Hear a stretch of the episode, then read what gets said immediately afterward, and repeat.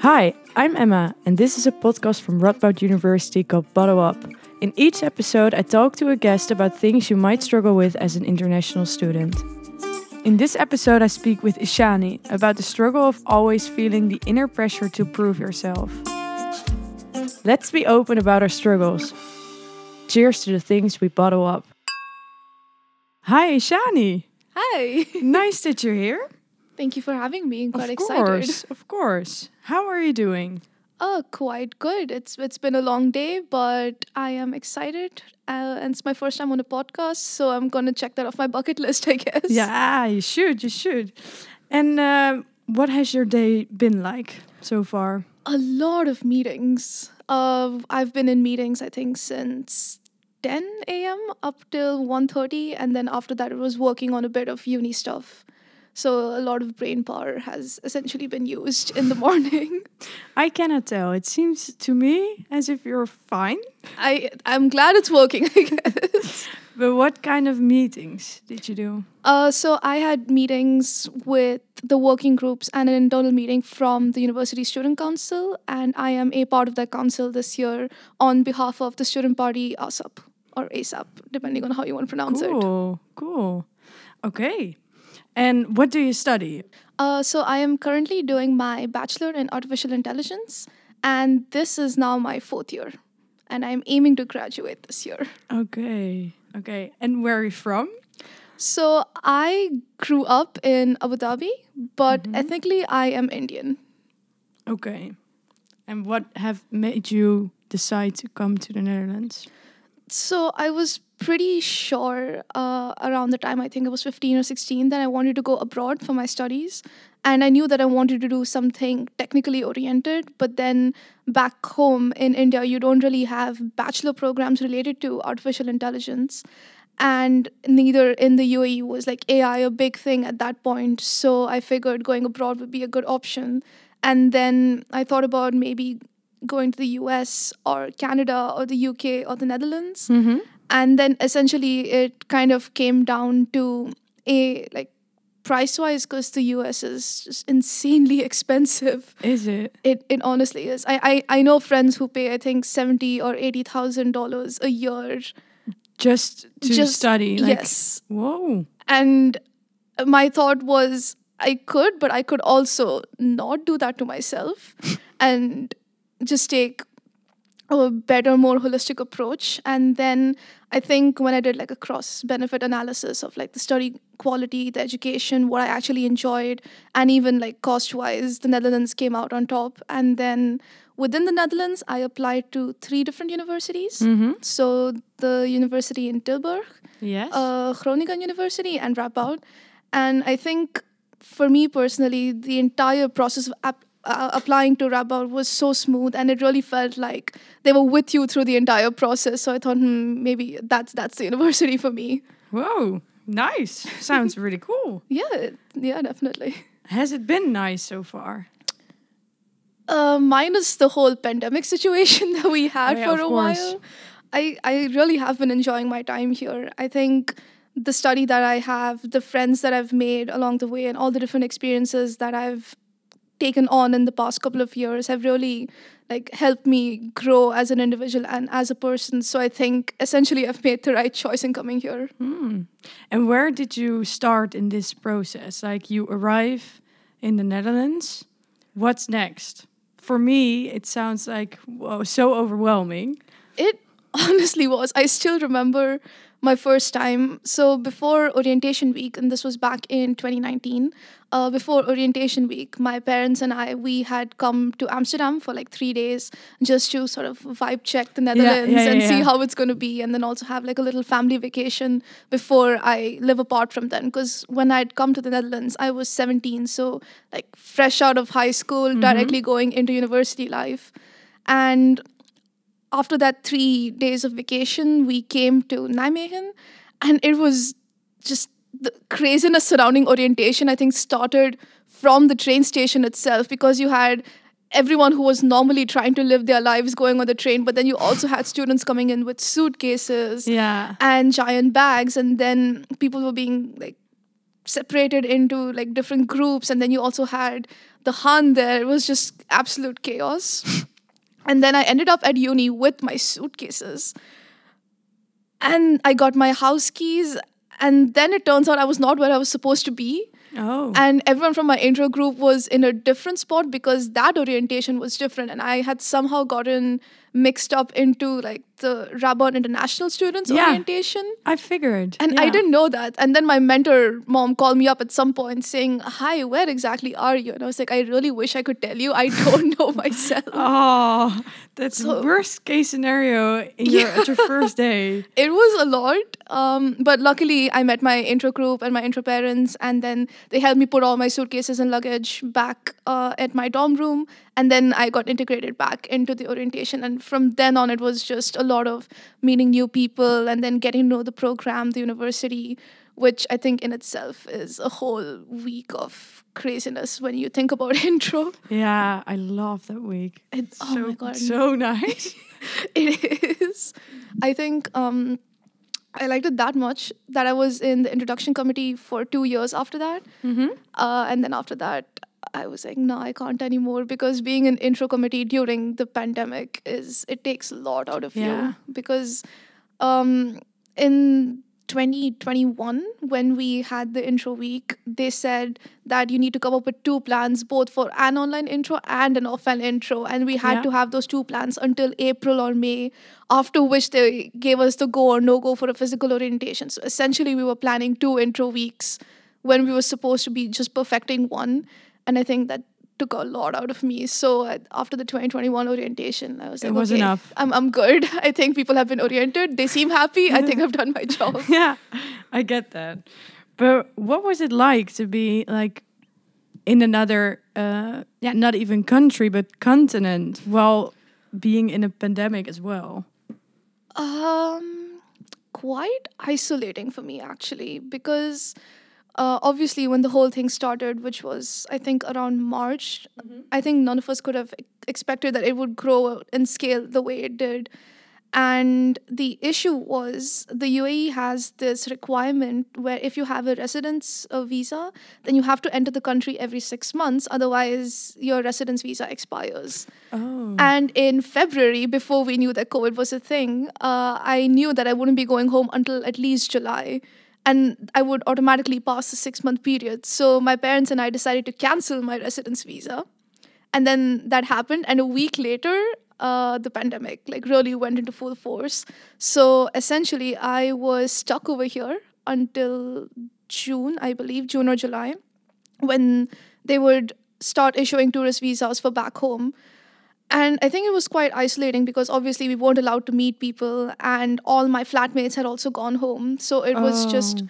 very, very silent. And I think I remember there would be days when I would not say anything because I had no one to talk to. And then whenever I would call my parents and the first words would come out of my mouth, then I would realize, oh, I've not said anything in like, I think eight or nine hours, which is a really weird feeling to have. yeah. So I think on one hand, it definitely gave me like a lot of character development because in a way it helped me prove to myself that you can survive in a pandemic situation on your own in a completely different place when you are just like 17 18 uh, but it would have been nice to have like a little more support and maybe in terms of going home which i get the world governments were dealing with a lot obviously then mm-hmm. but it did feel quite isolating especially knowing that there were friends of mine who i couldn't reach even when they were in the same city and i think that was the most annoying part of it Yeah. It was really a mental struggle. it, it really was Oh, I ooh, I totally get it. it must be so weird to be stuck somewhere. hmm hmm And how were your parents feeling back then? Like I can imagine your family is also freaking out. Like where's Ishani? Why is she not here with Oh, us? Oh, yeah, definitely. I think it also kind of got amped up because I am an only child. So essentially, all worries that they have come to me. And I, I honestly can't imagine what they must have been going through. And I think whenever we would call each other, we would really try to play it strong on camera such that we wouldn't worry like the other person. But Oh. I think after a point, it definitely does take a toll on you because there's a limit to how strong you can also like portray yourself, especially to family members. Oh, that sounds so heavy. kind of, but I, I think I do look back fondly on the memories that I made with my friends via online campaigns and uh, like just talking to my friends online and my family back home. It's not as essentially the way I saw my uni life going, but I think that period really helped me like solidify a couple of friendships. And I think in that sense, I'm quite thankful for it. Okay, that's really cool and inspiring that you can look back at it like that. I mean, it's either that or cry about the situation. Yeah. So Yeah, but many people make different decisions. that's true. That's true. So that's really, really nice. Um, you mentioned quickly that you were like you and your parents were keeping it cool, just Mhm. not to worry one another. yeah. Would you say that might be an a cultural thing that you bottle up some things, keep it cool back in India, or is that a total wrong assumption of mine? Ooh. Um, I think that's a bit difficult for me to answer because I didn't really grow up in India and I grew up in Abu Dhabi. Okay. So I kind of fall under this category of like third culture kids who fit in everywhere but also nowhere at the same time. Mhm. So I think it might have just been like a my family thing. But I, I do know that in back home in India, there does tend to be like a little bit of discrepancy between what uh, kids feel and what they tell their parents, especially when it comes to things that they're struggling about. And I think, lucky for me, I have been raised in an environment where I know that I can go to them if there's any problem. But also, I think as a person, I try not to worry the one the people around me. So I think it's a little bit of juggle of um, keeping in mind cultural considerations, but also keeping in mind my personal feelings and views Mhm. towards the matter. But I think it wouldn't be a completely off assumption for you to say that there is a tendency for people from, of my culture to bottle up issues that they might be facing, especially when it comes to sharing that with family members. Okay. And do you feel like that's a a burden, or is it are you that used to not sharing stuff? I think it's become better. I think initially it did seem like a burden because it it, really feels like you're in this problem alone. And I have had to learn over time that it is okay to ask for help and it is okay to reach out and be vulnerable. And it is something that I still struggle with currently but I think it has gotten much better over the past couple of years because otherwise it, it really takes a toll on you. And it reaches a point where you, you really have to evaluate whether it's actually worth it or not. Yeah, I get that. And can you tell us maybe something about things you struggle with currently, for instance, or during your time in the Netherlands? I think for the most part, my experience in Netherlands has been quite positive, but I think that also could be because of the language bubble that I am in. And I think if I step out of the bubble, I think my biggest communi- like my biggest problem would be the barrier that comes with differences in language. Mm-hmm. Uh, so my bachelor study is in English, so I'm always surrounded by an international environment. But when you go beyond that, because I, as I mentioned previously, I did try to take on a couple of things that would help me broaden my horizons, like as a student. Yeah. And with that, there would also be times when I would just be in groups with people who would feel more comfortable speaking Dutch. And as an international, it's quite hard to sometimes break that barrier or speak up and say, hey, I don't really understand Dutch that well. Could you please switch to English? Because, at least personally for me, it felt like I was being a burden on them and they had to completely switch up their mode of communication just to accommodate one single person. Mm-hmm. And I think that has been um, essentially my biggest struggle thus far because you can really see that in so many different ways, be it in terms of uh, making new friends over here or just trying to include yourself in conversations or trying to be heard in meetings but you can't because you can't speak the language. So i, I think that is something that i do still struggle with. And how do you manage? that's a, that's a great question. I have no idea honestly.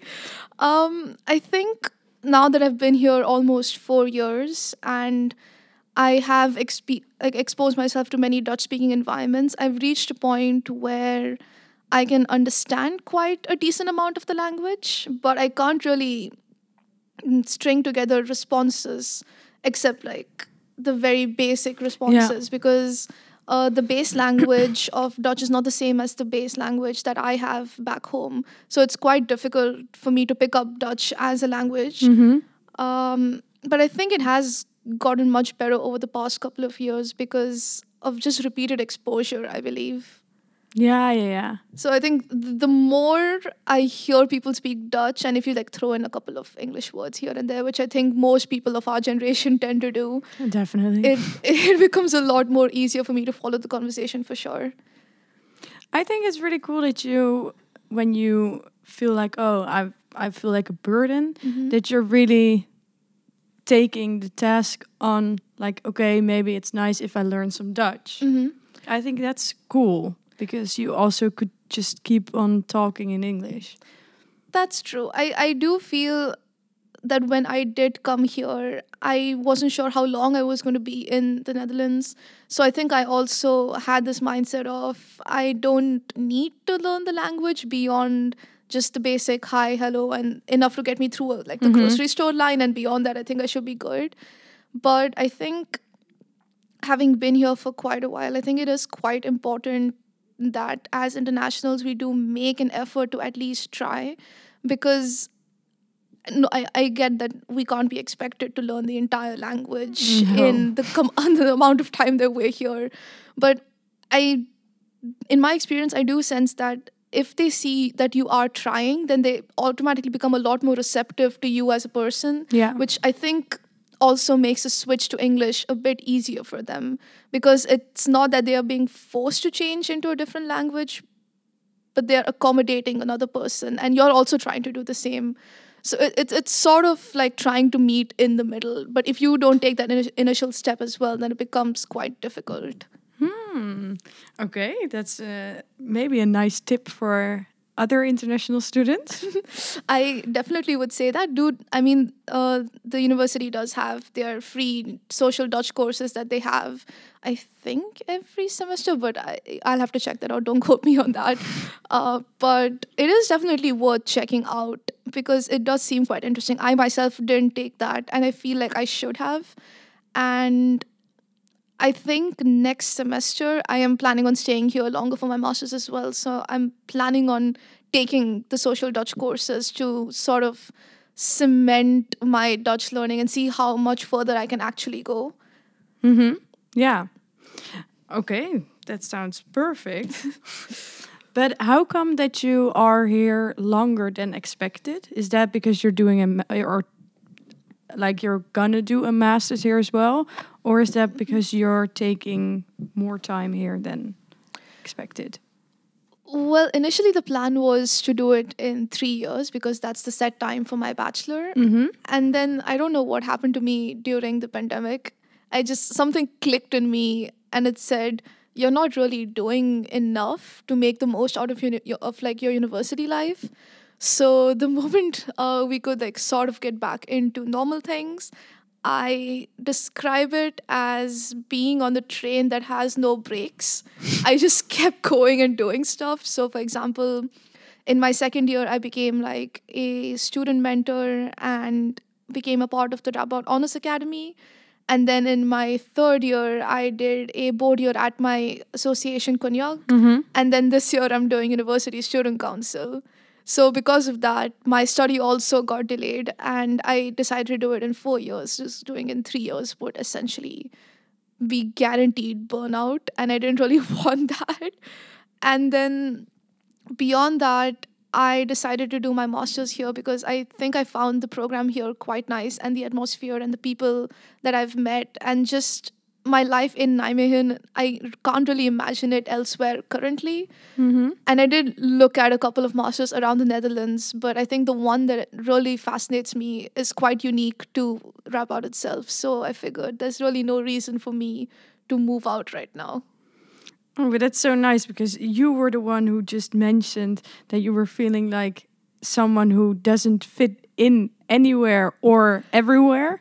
So Yeah. you feel like you do fit in here. I do. I do. I think sometimes I think that's the case for a lot of people that they question whether they fit in in a certain place, but I think that also depends a lot on how your outlook is as well to see what are the things that matter to me the most. And I think the things that matter to me the most are currently here. So by that definition, I do feel like I fit in. Okay, that's really nice to hear. and I want to ask you something else about the fact that you were feeling like you were not doing enough mm-hmm. as a student. Do you have any idea where that pressure came from?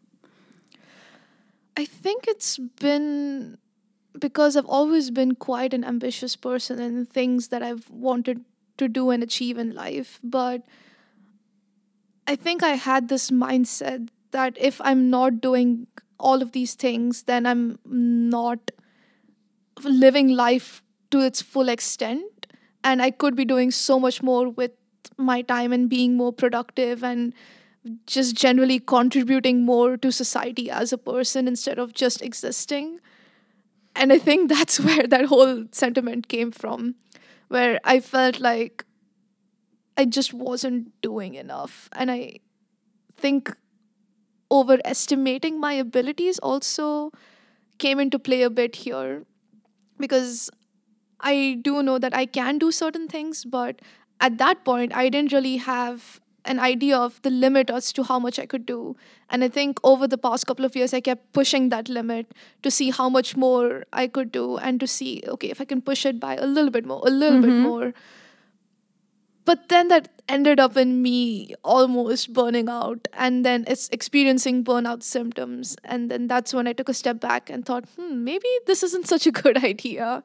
So this semester, I tried to plan it out a lot better. And I'm trying this thing that people have been talking about called work life balance. Oh, And it's great.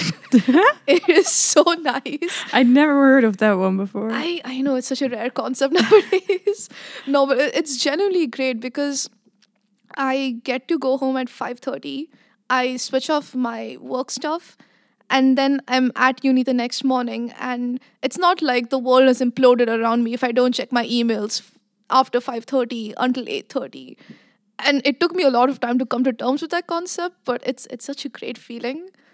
And I now have like three days of break, and I think I have more time to meet my friends and just take care of myself a lot more, go to the gym more often, Join a podcast. join a podcast. It's it's it's it's great. Honestly, I can only recommend it. Yeah, but I think I'm, I'm I'm just wondering how come that you develop this kind of drive to be that ambitious that you I I don't know. I think it's just the way I've been since a kid. I can't really remember where it started, but I do remember talking to my mom. I think a couple of weeks back, and she said, "I don't know. Ever since you were like ten or eleven, you've always been on this path that you like you had to prove something, but I didn't really know prove something to whom. Like society is a general abstract concept to myself, to my parents."